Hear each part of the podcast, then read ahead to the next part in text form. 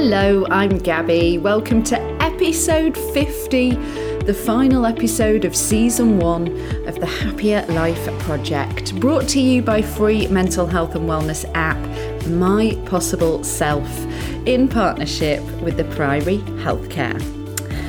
To close the season, I thought it would be nice to look back at some of the best advice and takeaways over the last 49 episodes that can help us all on our journey to building a happier life.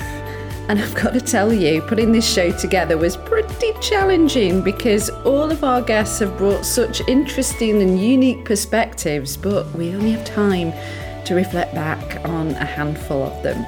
So, what I thought would be most helpful for you is to pull out some of my favourite aha moments from the themes that most of us seem to really struggle with the most, such as confidence, self love, childhood wounds, negative thoughts, imposter syndrome and a lot of this stuff does transport us back to earlier episodes in the season. So, for regular listeners to the podcast, this will be a great refresher for you. And for more newbies to the Happier Life Project, you likely won't have heard some of these gems before. So, are you ready to find a healthier, happier you? Let's get started with some words on cultivating confidence from Minaa B. Science shows that 80% of our thoughts throughout the day are negative, right? And so we are in some ways wired as a form of survival to think the worst as a way to mm. feel good. And one of the things that we have to do when we found that find that there is something that is trying to shatter our level of confidence, one we might have to grieve whatever that loss was. We also have to do the work of recognizing am I taking this personally? So that person who didn't get the job promotion, you not getting a job promotion doesn't necessarily mean you're not adequate. But taking it personally might mean I'm to blame. I'm taking this as a personal attack against me when it could simply be mm-hmm. they were really great candidates. I could only select one out of five, and it just ended up being that other person. It has nothing mm-hmm. to do with you not being good enough.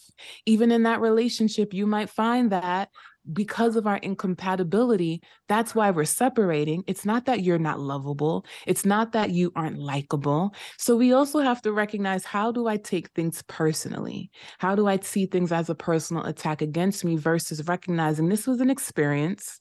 It was a hard experience, but I can grow through this experience. I can learn from this experience, and I can continue to shape myself and give myself the things that I need to continue to cultivate confidence a lot of people mm. will say to mm. me, How do I become fearless in the pursuit of my own happiness? And I say, Why do you have to be fearless? Why can't you pursue happiness while also just being afraid at the same time? So, we as a society, that term being fearless, being fearless, fear is a feeling. There's no way yeah. to eradicate feelings. And I think that when people learn to manage their emotions and stop allowing their emotions to control them or dictate their decisions, they may find themselves moving closer to happiness. There's another mm. thing I mm. want to add to that, though. And there's a concept called delusional optimism. And what that means is we create these stories in our head that we get very hopeful and optimistic for. And we say, until that thing happens, I'll be happy. And right. what that does is it takes away from us recognizing the things that we have in front of us that also plays a role in our happiness. So what we do is we say, I can't be happy until dot dot dot. Yes. Yeah. Yes. Mm-hmm. When we reflect on that, we recognize again, we're standing in our own way by creating mm. this false narrative that says there's no way with what I have now, I can't be happy. But when I get that thing, I'll be happy. And I think we mm. all have to really reflect on that because that's us. We do it to ourselves. It's our mindset. And until we shift that mindset, we're going to stay stuck in the place that we're in. Don't buy everything your mind tells you.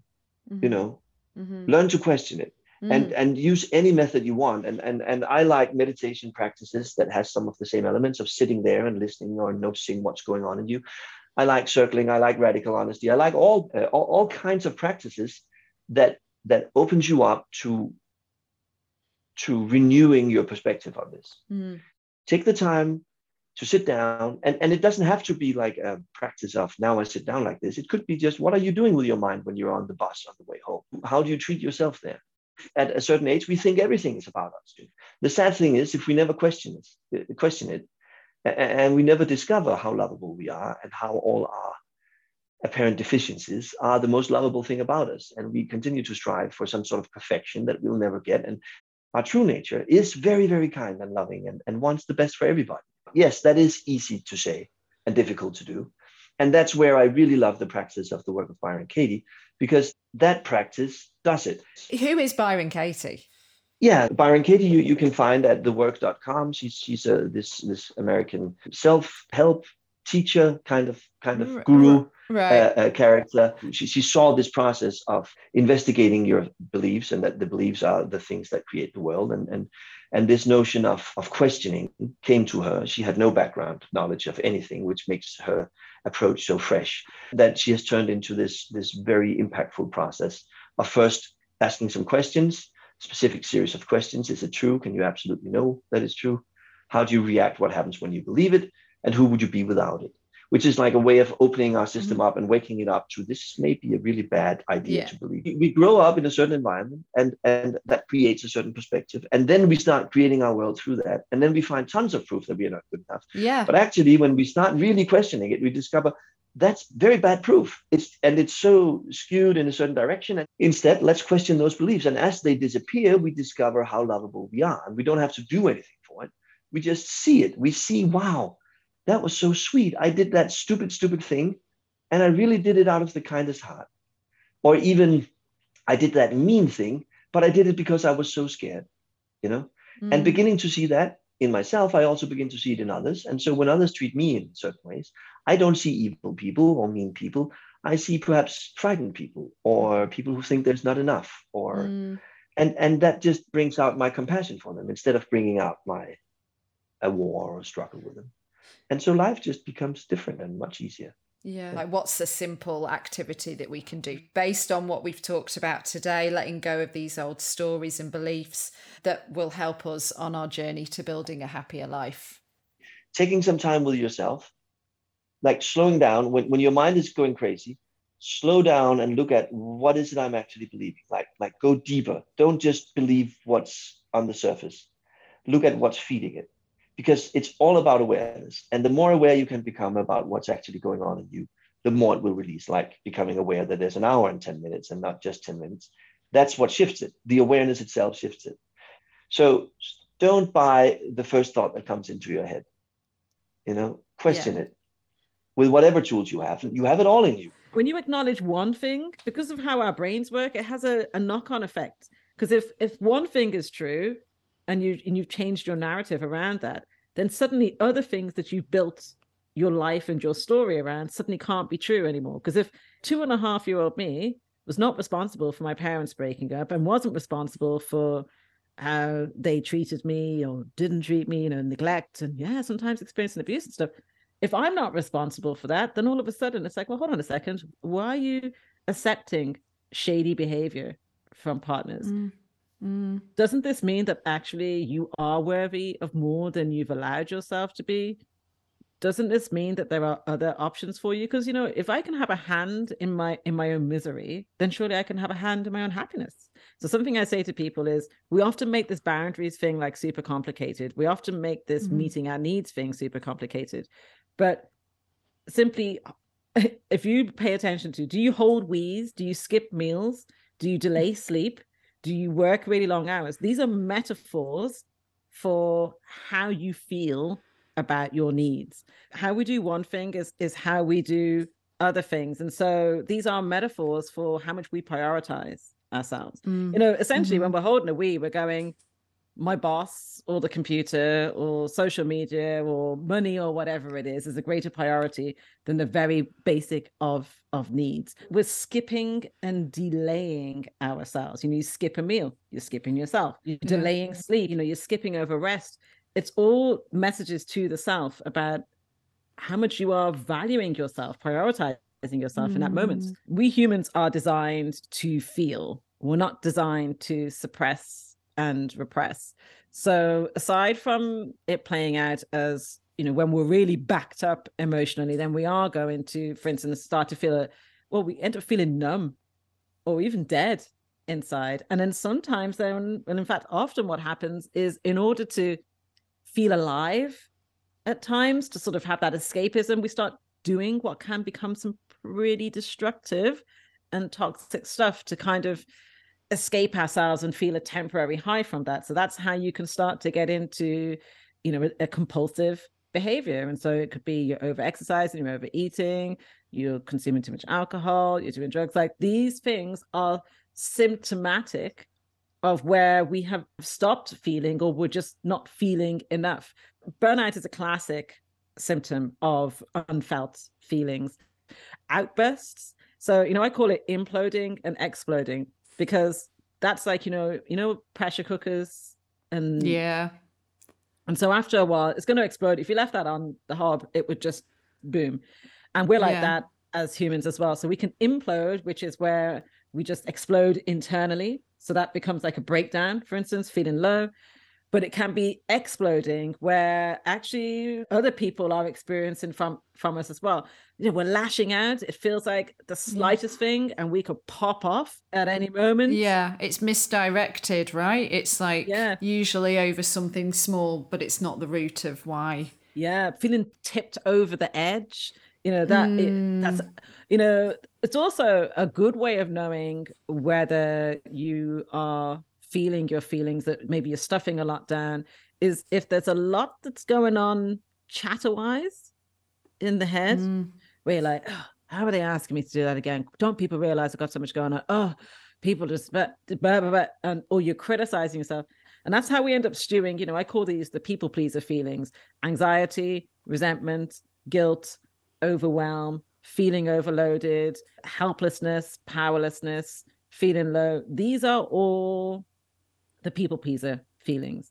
If you're not saying no when you need, want to, and should, then your yes is inauthentic. You're just telling lies. You're telling people what you think they mm-hmm. want to hear. You're saying yes, not because that's actually what you want to say, but because you haven't even bothered to consider yourself or because you're afraid of what would happen if you didn't say yes. And so, I, in realizing that everything in life is about boundaries, and when I realized that, wow, learning how to say no is the gateway to ourselves, to more fulfilling relationships, to having better careers, just having a better life, a more joyful life all around, to reclaiming ourselves from all of the BS that we've internalized, you know, growing mm. up, but mm. also in adulthood as well. The wonderful Natalie Lue, who we had on episode 27 of the Happier Life Project. That episode was called Free Yourself from Emotional Baggage. And before it, you heard from Ernest Holm Svendsen. He covered episode two and three of the Happier Life Project, talking about how to identify and challenge limiting beliefs and release the stories that screw up your life. I'm Gabby. Thank you so much for joining me for our end of season wrap up show. We will be back in the fall or autumn for our UK listeners with season two, and I do have something exciting coming up before that, which I'd love you to join me to take part in. I can't talk about it just yet, so the best way to keep in touch is by following us on Instagram. We are at My Possible Self, and if you haven't already downloaded the app, if you do that and opt to receive emails, don't worry, we don't bombard you. Then you can also keep on top of all the cool stuff we've got coming up. Okay, next up, check out when I spoke to Josh Connolly about moving on from a toxic upbringing and healing childhood wounds. Can you truly heal without bringing your pain to the attention of the parent because if your relationship is okay is it worth rocking the boat especially if that parent is like quite volatile shall we say? Mm-hmm. or you know like you use the word a, a mirror so it's like a reflection and you know sometimes people can be quick to react when they feel like they're under attack or having to defend. The first question you have to ask yourself right is what relationship is my parent able to show up to? Right that's the first question what is the relationship that they're able to show up to right? So so are they able to be there for you emotionally right? And you have to be really clear with yourself. Are they able to be there for emotionally me emotionally? Yes or no right? Mm-hmm. maybe the answer is no right? Are they able to be there to meet up? And maybe the best that they can offer me is that they will meet me semi regularly to talk about themselves and their world right? Am I willing to have a relationship with that right? And i think for a lot of people the answer will be yeah right? Like i want to have some kind of a, and if that's the best they can give me then that's the best they can give me right? But that's the yeah. decision that you have to make.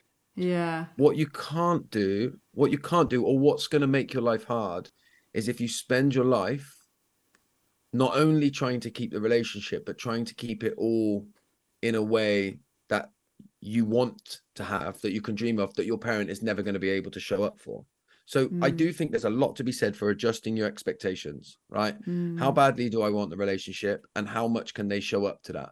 And if you want to build a relationship with what they can show up to, right? I think probably everybody has to do that with their parents, right? Because you get to an age and you realize, you know, my my parents are human beings. They're not godlike figures, right? And they're not mm. exactly like me and they deal with things differently. And so we everybody has to do a certain amount of give and take within any relationship, right? But when you're at the kind of back end of it being in this toxic state, you have to make a decision. Now, for a lot of people, or for some people at least, the reality is is there's no way of being in a relationship because the only way that this person can show up in the relationship is to make me feel desperately unsafe and i've tried everything in terms of adjusting myself yeah mm. but that's why the work on yourself becomes important because you you need to understand how much of this is my responsibility and how much is their responsibility how do you feel about forgiveness? People have different ideas of what forgiveness is. So mm. some people will say forgiveness is nothing to do with the individual, right? That's hurt you, and all to do with how how you let go of it, so that it doesn't have any power over you. I quite like that mm. idea, but look, I think it depends what what somebody's done to you. Yeah. And I've had people that have, have hurt me badly in my life, and they have no impact on my life whatsoever today. And I don't think I've forgiven them. I found a way to live where they don't impact my life my problem with forgiveness is that sometimes it's portrayed as this ultimate spiritual ideal online. Yeah. yeah. And I think I think if you're not careful, it can it can lead to suppression because you think uh, the right thing to do is to be a spiritual person is to forgive, and so you push it down and pretend mm. it doesn't affect you anymore. And I think it's more complex than that sometimes. As a resilience coach, how does that play into what we're talking about when it comes to managing pain? You know, what I try to get people to understand when it comes to resilience is that, you know, I'll start off by saying some people get a bit uncomfortable by the word resilience, right? Because I think people have uh, experienced a life where they feel like I don't need resilience, I don't need to keep going. But that's a miscon, you know, it's a misunderstanding of what resilience is. Resilience is way more about self-understanding, self-awareness, knowing what's going on and knowing what I need in that moment, right?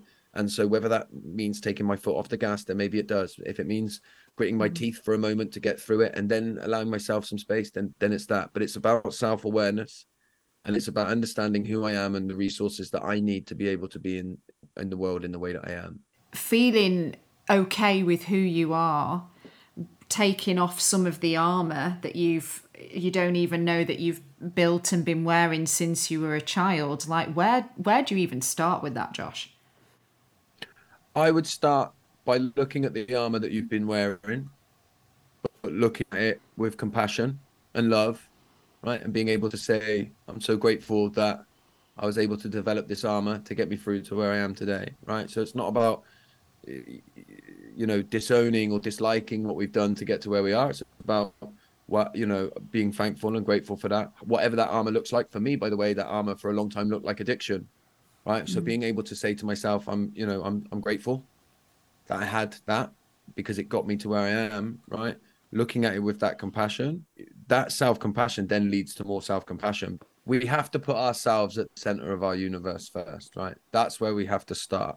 Because if you've lived a life where everybody else comes first at the expense of yourself, you have to put yourself back in the middle of your of your life, right? And allow yourself to build from there and really get to what do I need, right? What works for me? Who am mm. I? Those kind of things, all about yourself. Um, and then eventually you can evolve and grow as a person that can allow people back into that space, but in a way that is not at the expense of yourself, but it's more about bringing people into who you really are. When I did my own self love work back in the day in Manchester in my house, miserable on my own, it started with forgiveness. Like, I just kind of realized that I had had these massive standards for myself that were unreachable anyway. And mm. I was mm. holding it against myself and I was thinking I didn't deserve better. And when I got to forgive myself, that was a big step. Then there was the self talk. So the way I spoke to myself was like trash. We can't trust what we think. We cannot mm. trust that. So self talk, big piece. Then we have things like boundaries. You know, we're not taught boundaries mm. really. Maybe a little bit by our parents, but in I, in my opinion, class, school should have full blown seminars on boundaries, not on physics, because it could be actually useful. A lot of this crap that women and men go through is learned behavior. Mm. It's it's mm-hmm. learned in our younger years. We're not taught the right way. And so we struggle. And it normally comes to a head around that age. Sometimes for people a bit younger. For me, it was like 29. Some people later as well, depending on their life path. All these things add up. Yeah. And so when you start to unpack, firstly, what we've been taught in general about how humans should operate, what you know, a normal human life of being born, going to school, going to college, going to uni, then working in a mm. job for 40 years, and then having a pension, and then getting old, and then dying. It's like, no, mm. I am not on that life path at all. This like validation seeking, which is a trap, isn't it, that we fall into where it's like we want the validation off the partner that we look good or you know, whatever, and then the validation from the employer. How do we go about validating ourselves so that we don't seek it elsewhere? It's definitely possible. And like we said earlier in the podcast, it comes from unpacking your personal life story, all the things where you didn't think you were worthy, all the things that you've been holding against yourself that you've not forgiven, like all of these things. And mm. also learning to self soothe, learning to do self love practices, learning to have the awareness to catch. Oh, look, that's not actually the truth. All these things, it's like a hundred pronged approach. Mm at a certain point, it's like a, a switch flicks. We know we have an inner saboteur. We know we're not a perfect human. We know we have desires. We know we have boundary, all of these things, and we can be with all of it. So self love mm. is not actually, you know, just loving ourselves. It's actually being able to be with ourselves when we do something wrong, when we're just not doing well? Like, can we mm. still be with ourselves? And yes, there might be parts of that where it's like, yes, I love you so much that you do need to do better in certain aspects. You do need to look at this. You do need to take radical responsibility that that was not okay. But it's from this like loving, nurturing, you're not a perfect human nobody is stop trying mm. to be kind of approach that mm. really is self-love how do we recognize if we or somebody we know is suffering from imposter syndrome what are some of the warning signs some of the warning signs would be perfectionist tendencies um, Brene Brown calls it this 20 ton shield. Like it's an incredibly exhausting way to live but it's a way in which many people choose to protect themselves from that fear of discovery. A lack of confidence, perhaps a sense of hiding. So, paralysis, that can come about as a as a result of imposter syndrome, which makes sense. That paralysis again is a protect protective mechanism. So say you have a dream, you want to launch something new, or you want to apply for that promotion. Yeah. If you know that there's something that you're holding back on um, and not taking action on that you know that deep down that you could do, it might be that it's that imposter syndrome belief that's blocking you. You could say imposter syndrome is a form of anxiety um, because it's yeah. a fear of that future I'm going to be discovered or I'm going to be rejected, I'm going to fail, and that imagined embarrassment or humiliation of being found out. The majority of people I work with have anxiety symptoms alongside the typical, so panic attacks or sweating or shaking or those normal body responses to anxiety. But there will be people mm. who experience imposter syndrome in more of a shut down way. Um, so, more just kind of withdrawing, shutting down, disassociating um, as a way of protecting themselves. But I think it's a lot to do with labels as well, both in romantic relationships and in work. So, in romantic relationships, who will I need to be to be a loving partner or to be a boyfriend or a girlfriend? What does that mean for me in terms of an identity or a wife or a husband? Do I have the skill, as it were, to live up to the often very idealized version of what that label comes with? And just like with a leadership mm-hmm. position, someone will think, what does it mean to be a leader? And they'll come up with the top people that they can ever think of in a leadership position make assumptions mm. about their mm. failure rate how often they've failed um, or felt inadequate and then of course all you feel is this void and i think that is another strong characteristic of imposter syndrome is the should idealized version the key is to be discerning and to really be conscious when you go onto whether it's Instagram, LinkedIn, it's just to think, okay, how right. do I feel when I see this person pop up? Notice the feeling. Is that a feeling you want more of in your life? If no, then yeah. unfollow. Why do so many of us water down or compromise on our dreams and ambitions? Because when you go all in on your dreams, and ambitions, there will inevitably be moments of pain and loss, mm. of losing things. And then that might be things that you lose that are ultimately going to serve you long term, but patterns of comfort and familiarity, and again around identity as well, the person that you were versus the person that you're becoming it involves emotional and sometimes um, sort of real material risk. And it's whether that pull, which is often the more primitive survival side of us going, yoink, we want you safe, is that pull going to override that greater perspective we often have of, I want to look back on my life. I feel like I did everything that I wanted yeah. to do. I often invite people, instead of pushing that imposter syndrome away, squashing it, pretending it's not there, yeah, which is only going to make it come back stronger, is to invite it in actually. And one of the most powerful things you can do is to sit down with a pen and paper and say, fine, imposter syndrome, what do you want to say to me today? And let your pen flow. Let the imposter syndrome voice come through because that part of you that is driving your imposter syndrome has a positive intention it is trying to help you, it is scared of something. And when you give mm. it the time and the space to say what it wants to say, what it needs to say, it doesn't need to shout so loudly anymore. And you can soothe it. And just having those words down on paper rather than having it thrumming in mm. your brain can make mm. the world of difference. A really straightforward journaling exercise.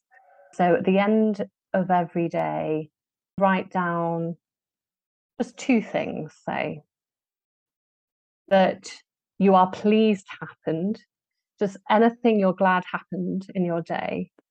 And then how are you responsible for making that happen? That's it. So we're talking really, really simple. And that is just beginning to flex that muscle of instead of dismissing who you are and your achievements, being mindful in your day of what's gone well, and then how are you responsible for it to just practice celebrating in a mm. really low key way, just to ease your nervous system into doing that, how you were responsible for that positive thing having happened taken from episode 9 of the Happier Life Project, Tackling the Imposter Monster with Sally Heady. And we had Gina Swire sharing some words on self love before it. I'm Gabby, and I think now it's time to move on to some more practical advice. So, at the start of the year, I spoke to Vicky Silverthorne for episode 22 of the Happier Life Project about the importance of a tidy house for a tidy mind? There are a ton of studies that have been done all over the world that do directly link how we feel to how our home uh, not only looks, but obviously what's in it. Um, if we think of this in, in simple terms initially, if there's a cluttered home, it's like visual distractions and a physical to do list shouting at you every time you look at it. However, where mm. our minds are mm. so full, we don't necessarily have that conscious thought oh i've got to do that i've got to do that i've got to do that. It's just this like underlying consistent shouting. And how can that not cause stress? You know if we have a massive to-do list that gives us something to do it gives a lot of people anxiety. But when a home is cluttered especially visually it's, it's the mm. same thing it really is. Um, and that brings you down. It can affect your productivity hugely which in turn won't make you feel great if you're not having a productive day. It can have so many effects on uh, relationships. You know, is one person more cluttered is, than the other? Is one person feeling it more in the home that they need to start shifting things around and getting rid of things? It's the other person not noticing it so much. That there's just so many. The list is endless. To me now, after all the years of reading about it, it seems so obvious um, yeah. You know, another thing is, you know, anyone who suffers from ADHD, like myself, you know, I simply can't handle the when my home gets to a point of of more extreme, not extreme clutter, but when my home gets to a point of uh, slight chaos. And that's not OCD. I'm not a minimalist. It's mm. just has such a huge impact on day to day life but like you say we can do something about it. In terms of like so many people especially since the pandemic are working remotely. Other people have been working remotely for for a long time. But if you don't have the luxury of a separate room in terms of like finding that area where you know right this is where i work and and how to maximize productivity again when we're like super stressed because we're surrounded by things yeah. I'm saying this to you from my kitchen, so you know I'm not practicing what I preach. but yeah, like I mean, do you have any pointers there in terms of how we can? Because again, it goes back to the psychological thing, right? I mean, work is work. You could be sat on your sofa typing on your laptop versus sat in a space that you've made for yourself typing on your laptop, but there's something in the psyche that affects our productivity and motivation and inspiration and all of that stuff. Absolutely. So for me personally, the the clearer the spaces around me, the more productive I am 100%.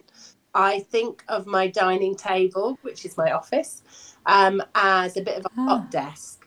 So what I did was I cleared one cupboard in my kitchen, which is right next to me in the nearest cupboard. And at the end of the day, that's where my hot desk, my desk contents get packed away. So I have my laptop, I have a box with any um, notepads or paperwork, A4 box sits on top of the laptop, and wires all go in this beautiful little basket. Oh, yes. That lives on my table. And if I opened it, it's not particularly tidy. It doesn't need to. And that's the whole, you know, it's the whole point. At the end of the day, I can pop mm-hmm. in there pop the other items away in my cupboard, and that's my desk done. The next day, I open the cupboard, yeah. laptop and box comes out very easily. Um, and that's how I've made it work for me because at the end of the day, I want my desk to turn back into a dining table. And what I'd always do is put a candle out, light the candle, and that to me sort of signifies end of day, end of work.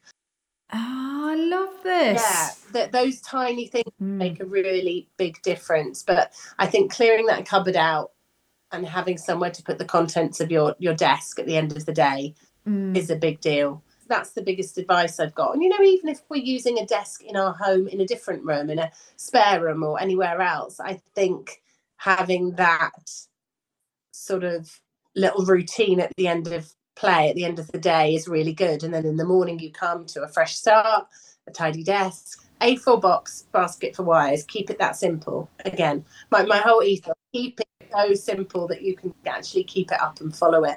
What is a simple, actionable thing that we can all do uh, when it comes to decluttering and detoxing our home that will help us on our path to building a happier life?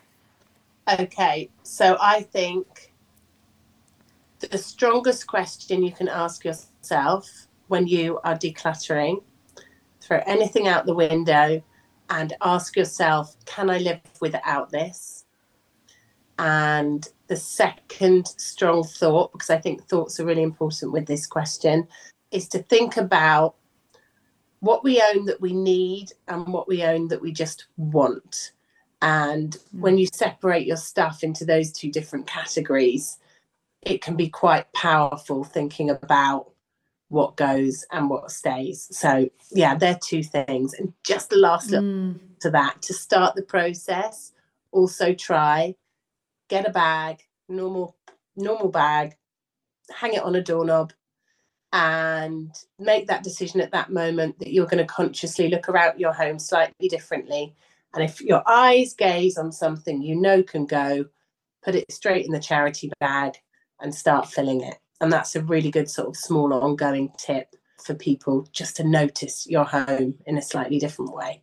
How does breath work help our general state of wellness?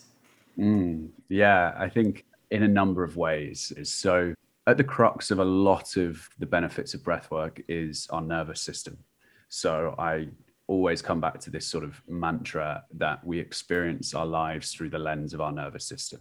And what I mean by that is that if your nervous system uh, is triggered into a state of kind of stimulation, activation, fight, flight, then the world around you will feel dangerous Mm-hmm. vice versa if your nervous system is calm and balanced and regulated then the world around you will feel more calm even if nothing externally has changed. And so our breath has a unique ability to act almost like this remote control into our nervous system to change where you sit within that spectrum of stress and relaxation. And so for our general well-being it's really about giving yourself this very accessible, as we've mentioned, tool and powerful tool that can actually directly influence your nervous system state. And your nervous system is like this mind body connection that can influence both the physical and the mental. And so, for your overall well being, this ability to actually manage your state through a tool that is very simple can be extremely effective on a practical level, but also very empowering in the sense that it gives you back a level of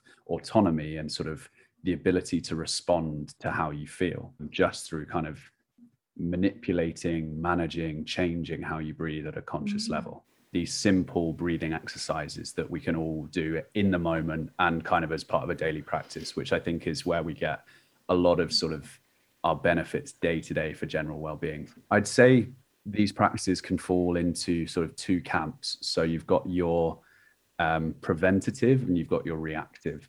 So I'd say, you know, mm. if you find yourself feeling really, really anxious about whatever it might be, then there are tools that you can use in that moment to calm yourself and actually dampen the intensity of that anxiety, which is more reactive. And then from a sort of daily routine perspective, there are certain techniques and tools that you can use that will actually proactively and preventatively regulate your nervous system. So if you think that if you're chronically stressed, you're going to be in this place of activation and stimulation more often than not. And that's Mm. why we experience stress. So, what can we do day to day on a consistent level to bring you back to a better place of balance in any given moment? Because if you're in that place of balance to begin with, then stress actually, from an external perspective, impacts you less intensely. So, I Okay. actually came to sort of teach breath work through my own experiences with pretty severe anxiety, with panic attacks, and with depression. And you know, I have always been a big ad- advocate of therapy. I meditate. I'm very active. I kind of do all the things that someone would tell you to do. Mm. Um, but breathwork was the the biggest factor in moving me through a lot of those challenges that I was facing.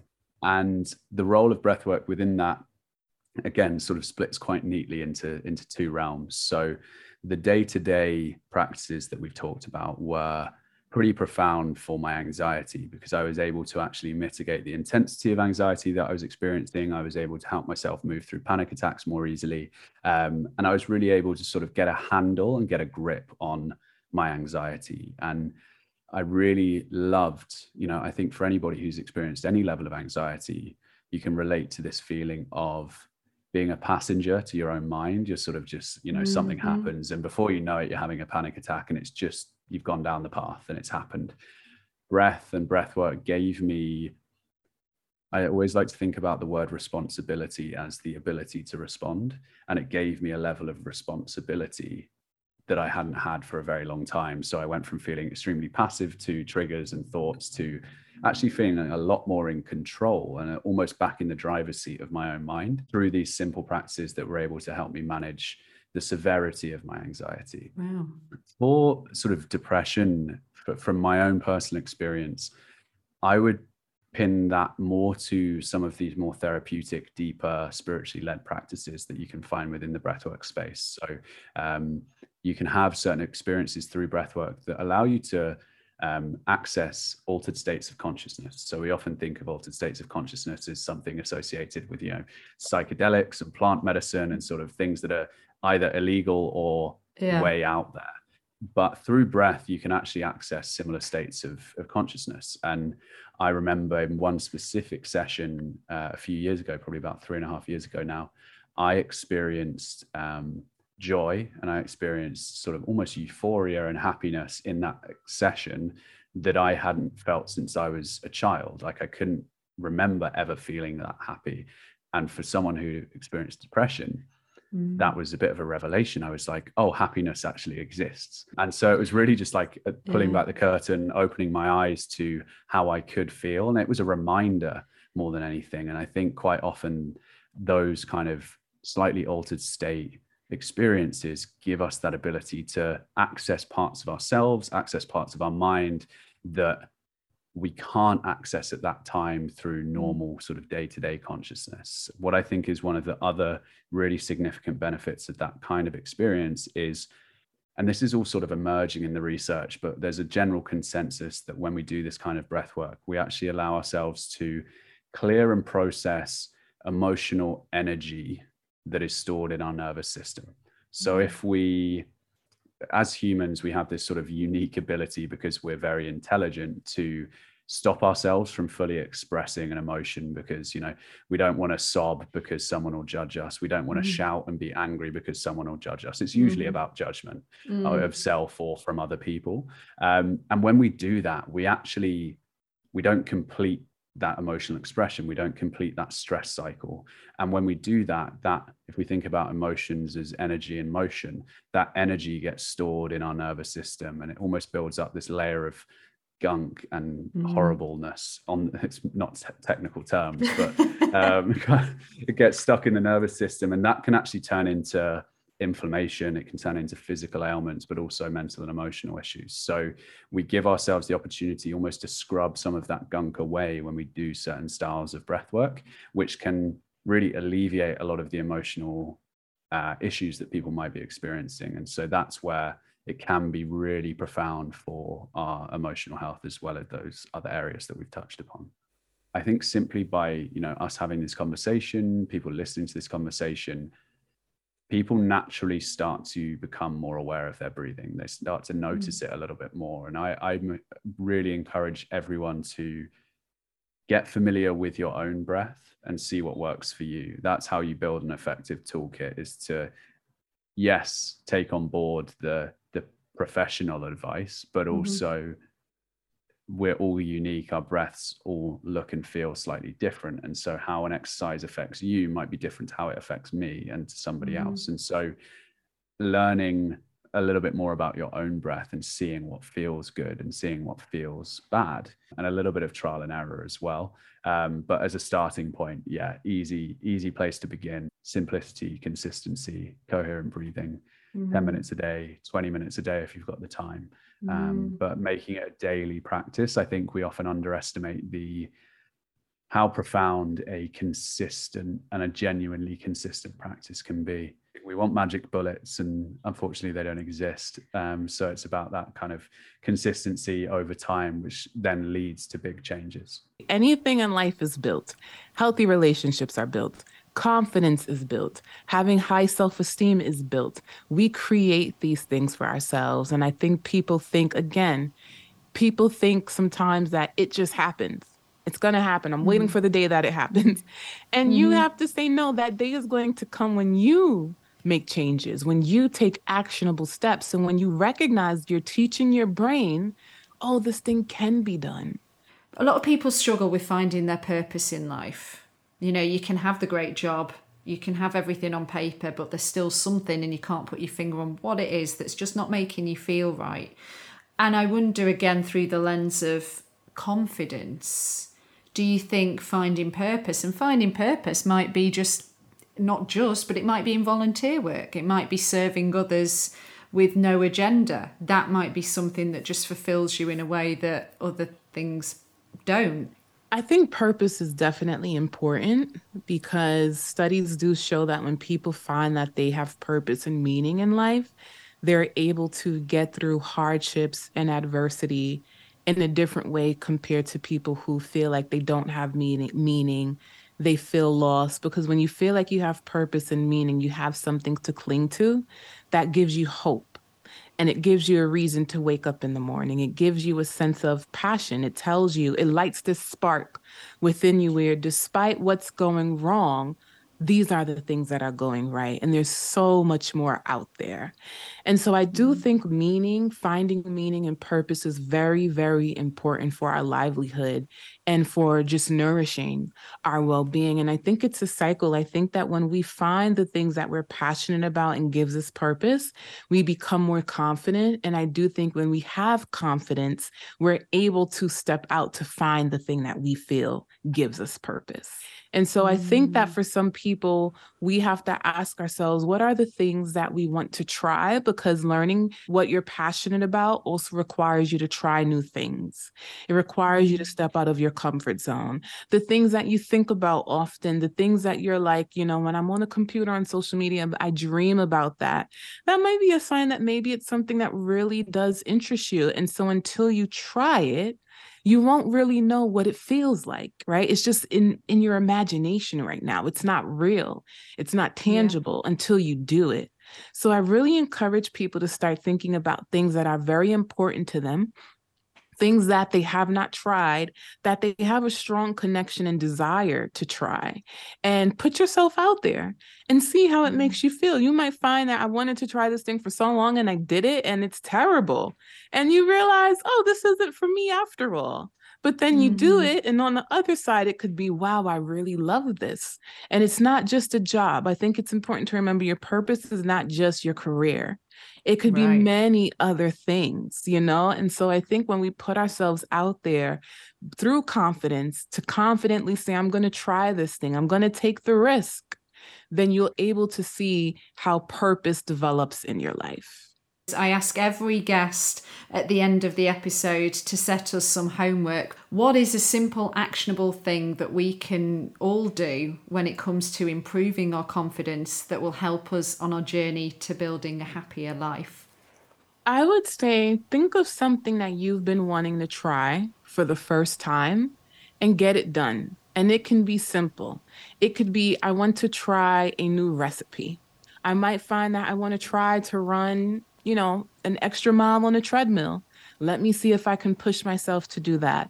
What is something that you've been wanting to try lately and find the courage to just do it? Don't think too deeply about it. Don't let fear get in the way. Just try it and see what the results are.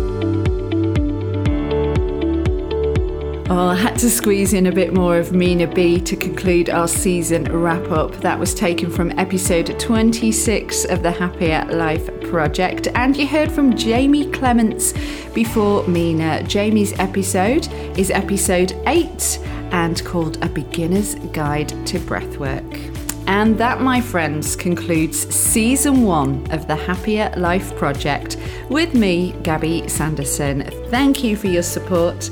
Thank you for your encouraging and lovely reviews. If you think a friend could benefit from this podcast, please do share it with them. My Possible Self works tirelessly with the Priory Healthcare to provide the best clinically certified content to help you with your mental health and wellness journey for free. And all we ask in return is that you do support us however you can and help us to grow so that we can continue doing what we do. And on that note, there is more to come from the Happier Life project before we kick off season two in the fall. It'll be on Instagram where we announce things first. So if you're not already following us, we are at My Possible Self, and I've been at Radio Gabby. And finally, if you are suffering with your mental health, there is a crisis button on the My Possible Self app which will signpost you to the correct information for immediate expert advice. The content of this podcast should not be considered as a substitute for professional or medical advice, and the Priory Healthcare are not involved in the production or content of this podcast. Please do take care Really look after yourself, and I'll see you very soon. Lots of love, and bye for now.